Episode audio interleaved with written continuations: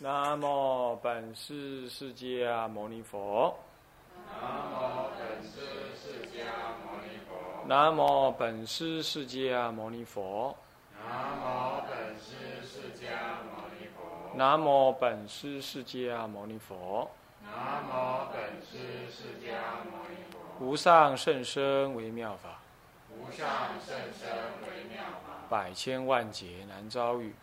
百千万劫难遭遇。我今见闻得受持，我今见闻得受持，愿解如来真实义。愿解如来真实义。各位比丘，各位比丘尼啊，大家早安。阿弥陀佛。啊，请放着。嗯，今天是我们这个所谓的这个天台之净土教啊的一个专题啊。那么预本来跟院长呢啊研究好呢，是以五次的上课十个小时呢啊做这个专题，那个平均每个礼拜一次啊。那么既然是专题的话呢，就它就不是一般的上课的方式了。那么只能说点到为止，不能并且把那个重点呢啊告诉大家啊啊这种课对老师来讲是比较难上，对同学来讲挑战性比较高，因为它不是按照某一部书啊，那么就是循序渐进的这样上下来。所以说他被要求的，他被要求有两种，一种就是说，如果你它是一个专题的话。你自己也对这个专题有兴趣的话呢，那么照说呢，他就是要读很多书。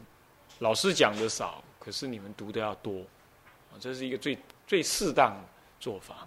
那么第二种就是比较啊比较比较随缘的啦，那那就是当做是一种演讲，那就是听一听，当做是一种 conversation，啊，那只是一个只是一个尝试而已啊。那么基本上，我希望是第一种，就是说对老师来讲也比较，也彼此的，不只是老师，对彼此来讲收获都大一点。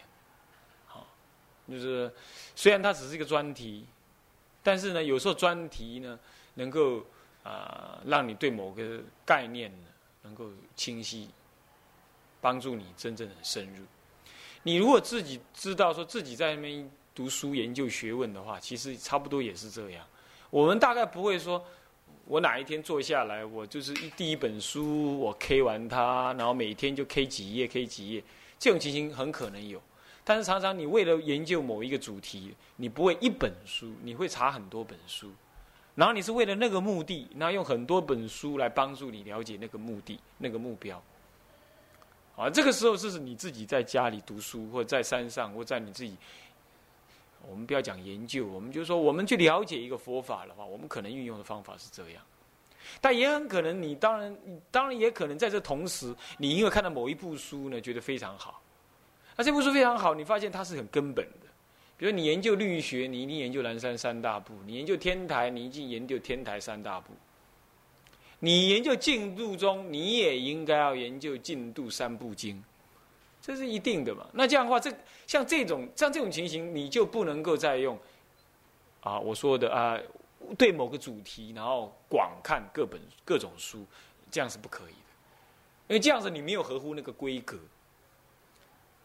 我今年去去开了一次，在印度开了一次会，那那会是达赖喇嘛他们主持的，那那个会呢，就是有关戒律的事情，可是有一些所谓的学者。啊，他所谓的学者，他去的时候呢，他就是以，他好像什么什么会议他都可以去，禅学会他也可以去，什么妇女什么会他也可以去，然后呢，什么戒律的课、戒律的禅学研那个研讨会他也可以去，只要是研讨会，好像那就是他的他的舞台啊，他就去了。然后去的就是按照所谓的学术规格啊，这里引引书，那里引一引书，然后呃说一些自己的看法，然后好像这样就叫学者啊。这是很糟糕的。我我想各位来这里读书，应该如果说是要学位的话，你不应该在这边，你应该去，你去，你去，你去，你去哪里去读什么学位就好了。我想我们应该是一个出家人，出家人不违背，不违背对于呃一个比较严谨的，或者是比较比较资料性的那种学习的方式，不不讨厌，也不排拒。但是你一定要知道，你根本上是一个出家人，你的目的是什么？你的目的是要解脱。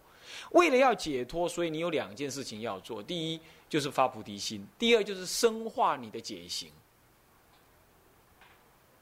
发菩提心包括的你的宗教情操、你的宗教目的、宗教手段，你都要正确。宗教情操要正确，宗教目的要正确，宗教的手段也要正确，这样你的菩提心才能够。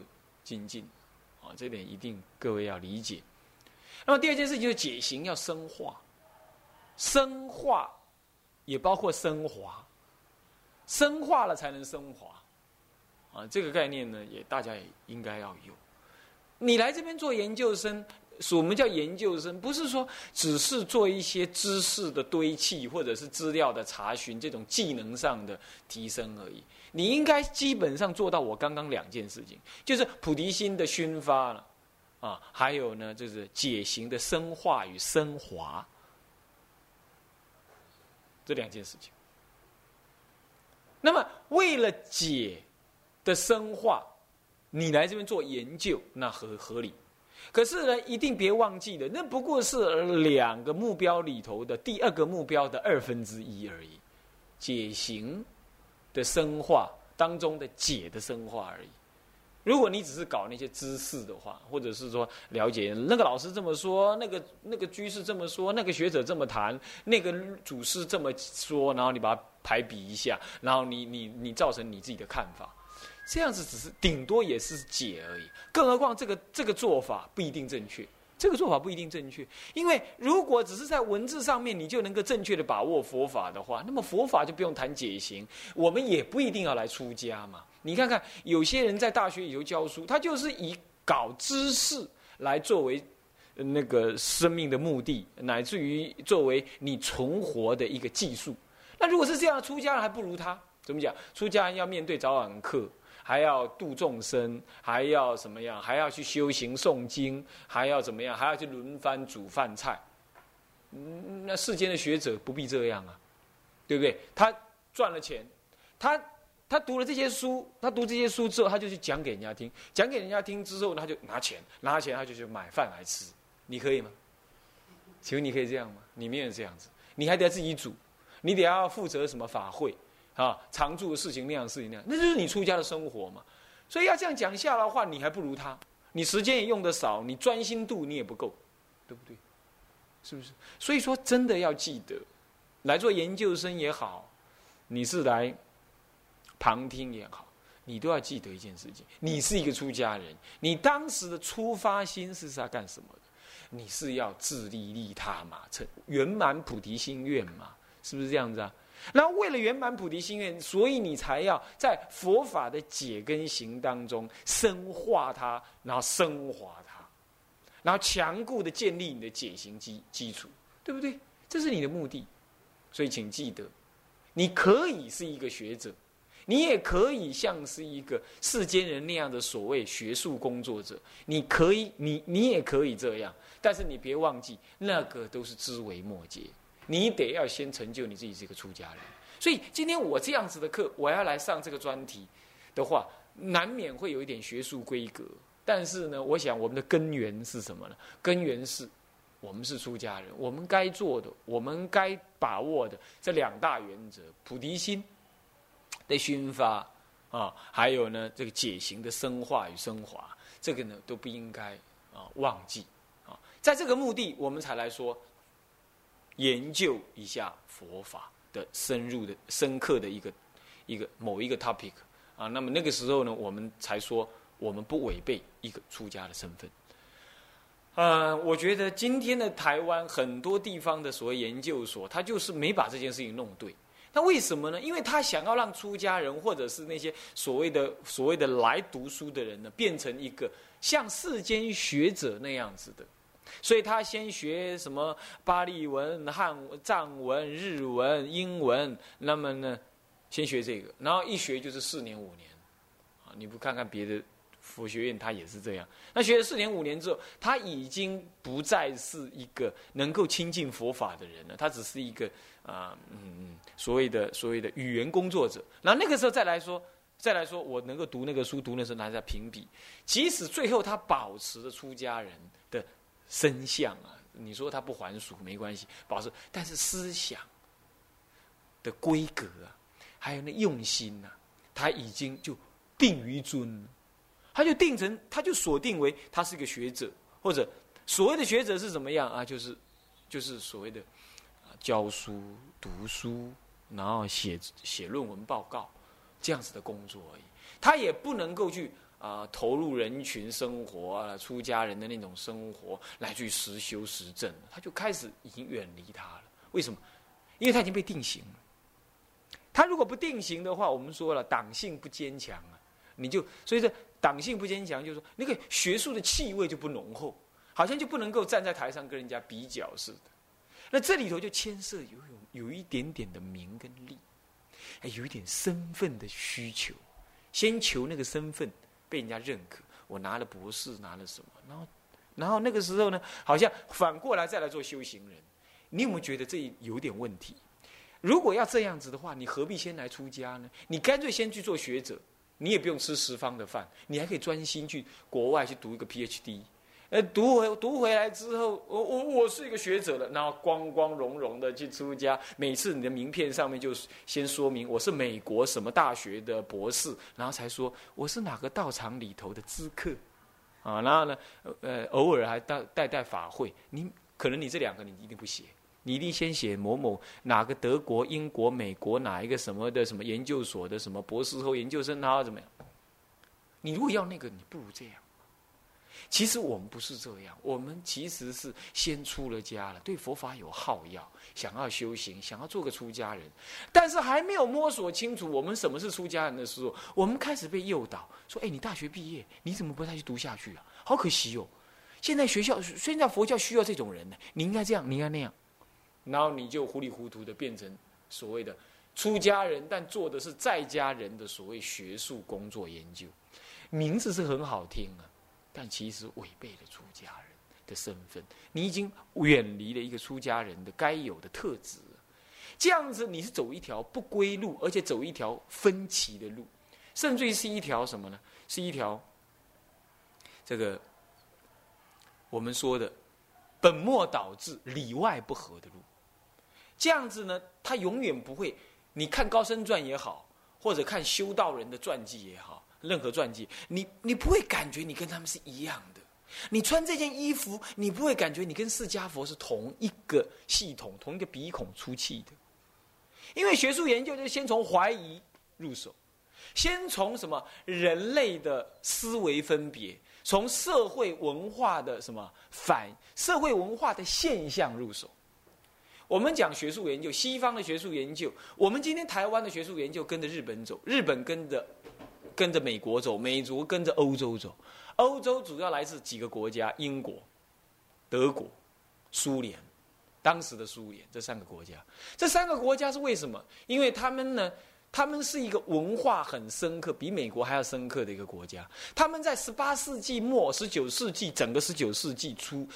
全部的十九世纪呢，是欧洲最强的国家的的的时代，黄金时代是那个时候。那个时候谁，我不用吹，只要这样就可以。那个时候呢，英国大不列颠帝国，意思是指的日不落国。它全世界呢，全世界在欧洲已经日落了。但是他的印度尼西亚，他的国家，他的国土，印度尼西亚还有印度啊，太阳才升起。等到呢印度又弱的时候，他的那什么澳洲啦，呃，纽西兰呢，太阳又升起。对他来讲的话，当然这是比喻了，不不是真的这样。就比喻是说，他整个地球东半边跟西半边都是他英国的掌握。所以在他来讲的话，英国的国力已经这么强了，所以。随着国力的强，他们的传教士也要到世界各地去传教。他去传教，首先就要到印度来传教，因为印度是英国的属属国领地。然后他来传教，就是面对东方神秘的宗教。那么那个传教士呢，他就被告知说，如果你要传教，你要颠覆，你要了解他们的文化，你才有办法传你的宗教。所以你要去研究印度的宗教。这一研究一定研究两样：婆罗门教跟印印度教，所谓婆罗门教的一支啊，在研究什么佛教。他们首先研究婆罗门教，后来就不得不研究到佛教去。那么他们研究的目的是什么呢？研究的目的很简单，就是为了传基督教。那么他们研究的角度是什么呢？立场是什么呢？他们立场是：我是神学神学教授，我是个神学工作者，所以因此他们呢研究的前提是，上帝才是创造这宇宙的一切的最高主。所以佛教、基督教也佛教也好，婆罗门教也好，它的哲理很深，但是都是上帝创造下来的一个人类。那么以他人类的思想而成就的，所以说佛教也好，那这个婆罗门教也好，都是上帝所造的人，人的思维分别，然后呢所凝聚下来、所流传下来的社会文化现象。哲学是一种社会文化现象。那在这种认知底下，佛的不可思议。佛的神通、佛的超越性、佛的解脱性是不被认可的，为什么呢？要是被认可的话，那上帝还站在哪里啊？所以释迦牟尼只是释迦牟尼，不能加个佛字。悉达多是曾经生下来真实的一个人，他是社会文化的改革者，因此一切的佛法都是人类社会文化的一种现象。他是在上帝创造人之后，人为了找寻自己的路，忘记了上帝，为了找寻自己的路，所思维出来的一种高度的哲学内涵，而且它也必须随着人类文化而改变。在这种观念底下，因此才会有大乘经典是佛灭后几年造的这种观念。为什么？因为那不会是那不会是菩萨怎么样在定中所看，怎么可能？连上帝都不可能这样，上帝的意志透过先知转达下来，只有这件事情是被容许的，其他社会现象都必须是被记录的，所以他们找寻什么呢？找寻古文献，对不对？他们找寻怎么样？他们找寻最早的《阿含经》的呃原文，然后呢，他们就认为大圣经典呢，在佛入灭的前后是没有的。那么佛入灭后，在什么时候才出现？那一定是人类文化进步到那个时候才被创造出来的。那么大乘大乘的思想为什么要创造呢？是因为要对立于、要对破于，或者要增上于声闻佛教的什么不足，也甚至日本人更更有意思。那么。包括木村太显，包括现在的那个啊，现在几位日本学者，他们的认为是是为了要对立于出家人的出家至上主义，所以才要创造了很多大乘经典来宣称在家人做菩萨。你看，他把大乘佛法，他把甚至把佛法认知为有一个是释迦佛当时在世所说的。然后呢，有一个是后来改革的、被创造的。当这种观念出现的时候呢，佛法的什么？佛法的超越性就被怀疑了。佛法的不可思议性跟完全由佛的智慧流露出来这种不可不可动摇性呢，就决然的已经失去了它立足点了，对不对？它是人创造的，它是文化的现象。啊，为什么要这样子？因为欧洲人基本上只认定真正是佛，呃，真正的是上帝而已啊。而佛不过不不叫佛，佛不过是一个什么社会的文化工作者。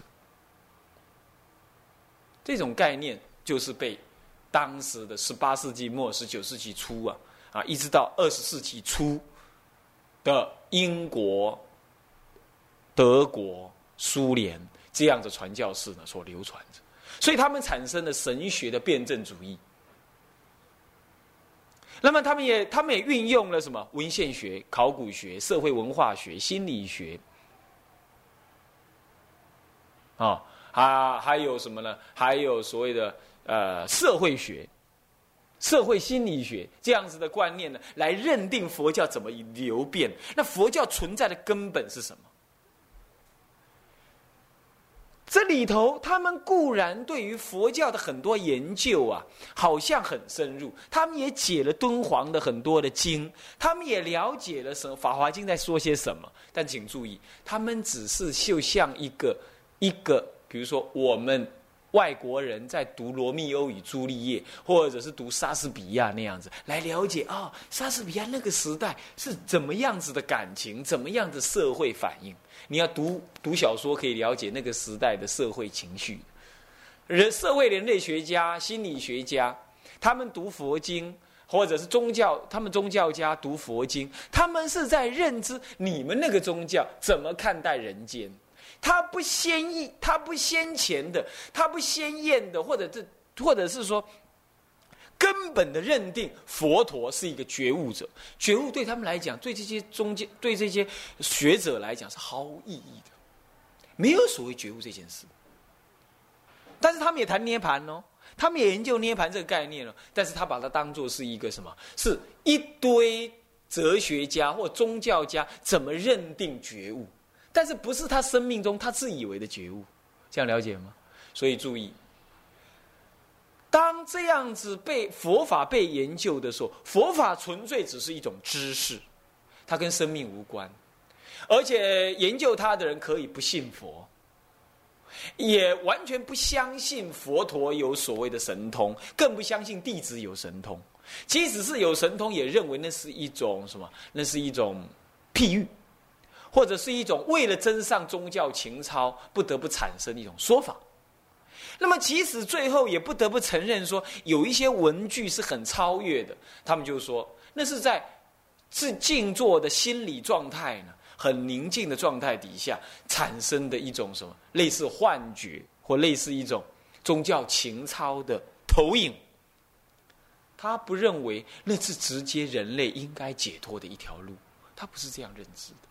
那么在这种状态底下，这是不可避免的。为什么？因为他们是神神学父、神神学工作者，他们基本上是神父或者是啊，或者是神学工神学的布道者，所以他们的认知把佛教认知为这样，符合他们的宗教需要的。佛教宗教需要，但是渐渐的，这样子的人呢，有了世俗人来研究。他把这一套也拿来研究了之后，就引入了大学学校里头去了。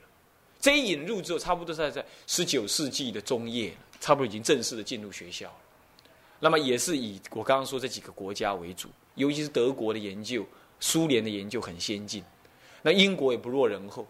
慢慢的呢，随着英国文化到了北美，到了美洲去，北美洲去之后，那么美国呢，就在二十十九世纪末、二十世纪初一下强盛起来。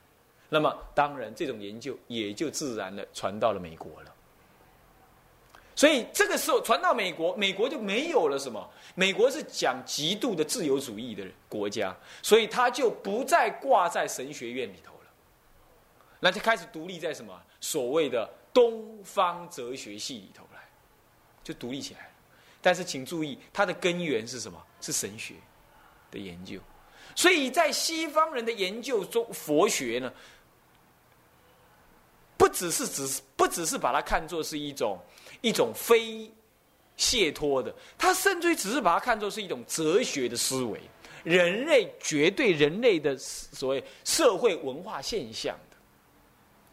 那么，他完全跟我们相信有佛的神通，相信有解脱，相信有有释迦佛以下的各种弟子呢，他在定中能够讲出大圣经典，他能够。他能够怎么样？他能够在三百年之后再重新入定，回到灵鹫山去亲自听佛讲经，讲完了出定之后，把说他讲讲的经呢记录下来。这在后代人来讲的话，就变成说是佛入灭后两百年、三百年被那个人所创造，但其实不是创造的，他还是真正在定中到什么灵鹫山去听佛讲经啊。学术上没办法这样。学术上，他认为是佛入灭就灭了，就这个人死了，再也看不到这个人了。怎么可能在定中再去跑回去听他讲经呢？这不符合佛人类的普遍普遍经验，所以他不接受，他就只能说那是人造的。既然是人造的，那么就有社会文化的条件，对不对？比如说现在我们讲经的话，我们也讲到车子、火箭，乃至于讲到不好的，比如说抽烟，比如说电脑这种东西。那人我们讲这个。后代人研究的话，他就是说啊，在那个西元两千年的时候，已经有电脑了，已经有车子了，所以那部那部经呢，一定是在西元两千年造的。可是忘记了，我如果入定到两千年前的释迦佛的灵鹫山上去听经，听完经之后，来对你们现代人讲，说我入定去听来的经，我怎么讲啊？我不能够用释迦佛那个时代的东西，我必须要用什么电视、车子这种观念来描述，对不对？其实我所听的经是直接从释迦佛听来的，然而，然而讲的方便，我却必须要运用你们现在才听得懂的东西，对不对？所以《法华经》里头啊，有提到琵琶饶铜拔这种观念，在有人就研究，他说。在印度啊，真正有琵琶、有铜拔呢，是在西元两千年，呃，西元两百年，西元两百年，所以他就认为说，至少那一品呢是西元两百年造出来的，造出来的，他就这么，他的制作聪明嘛，他就这么认定。那么这种认定呢，很牵强。我说过，菩萨其实是在定中听，定中听了之后，他也不立刻写，他就用意志力存在虚空中。唯有下一位菩萨呢，他在定中，他能从虚空中听到那个声音，然后他确实的知道那是佛所说。这第一种听到，这就是西藏的言曲派。西藏人呢，他很多言曲的祖师呢，他是上一代的祖师没把经传下来，也没有文字，可是他就用意念存在那虚空，还有石头，还有水当中。那么下一代的祖师去的去住那个山洞的时候，他入定。入定的时候，那个频率啊，跟当时那位比那位那位大德的频率一致的时候，他就能自己知道说，那经是藏在石头下面的哪里，他就知道了，乃至于能够从虚空中听到那个佛法的声音，他知道，所以说他们才说了，所以呃，显教的经典所说，密教的经典显教人还没有看到，嗯，他们不是没有道理的，他们是认为说那是必须在定中去阅读的，那像这样学术是没办法研究的。其实显教里头也是这样，《大制度论》是《大制度论》是这个呃龙树菩萨呢到龙宫里头呃呃不不不是他说错了，那个《华严经》啊是人家在龙宫里头请出来，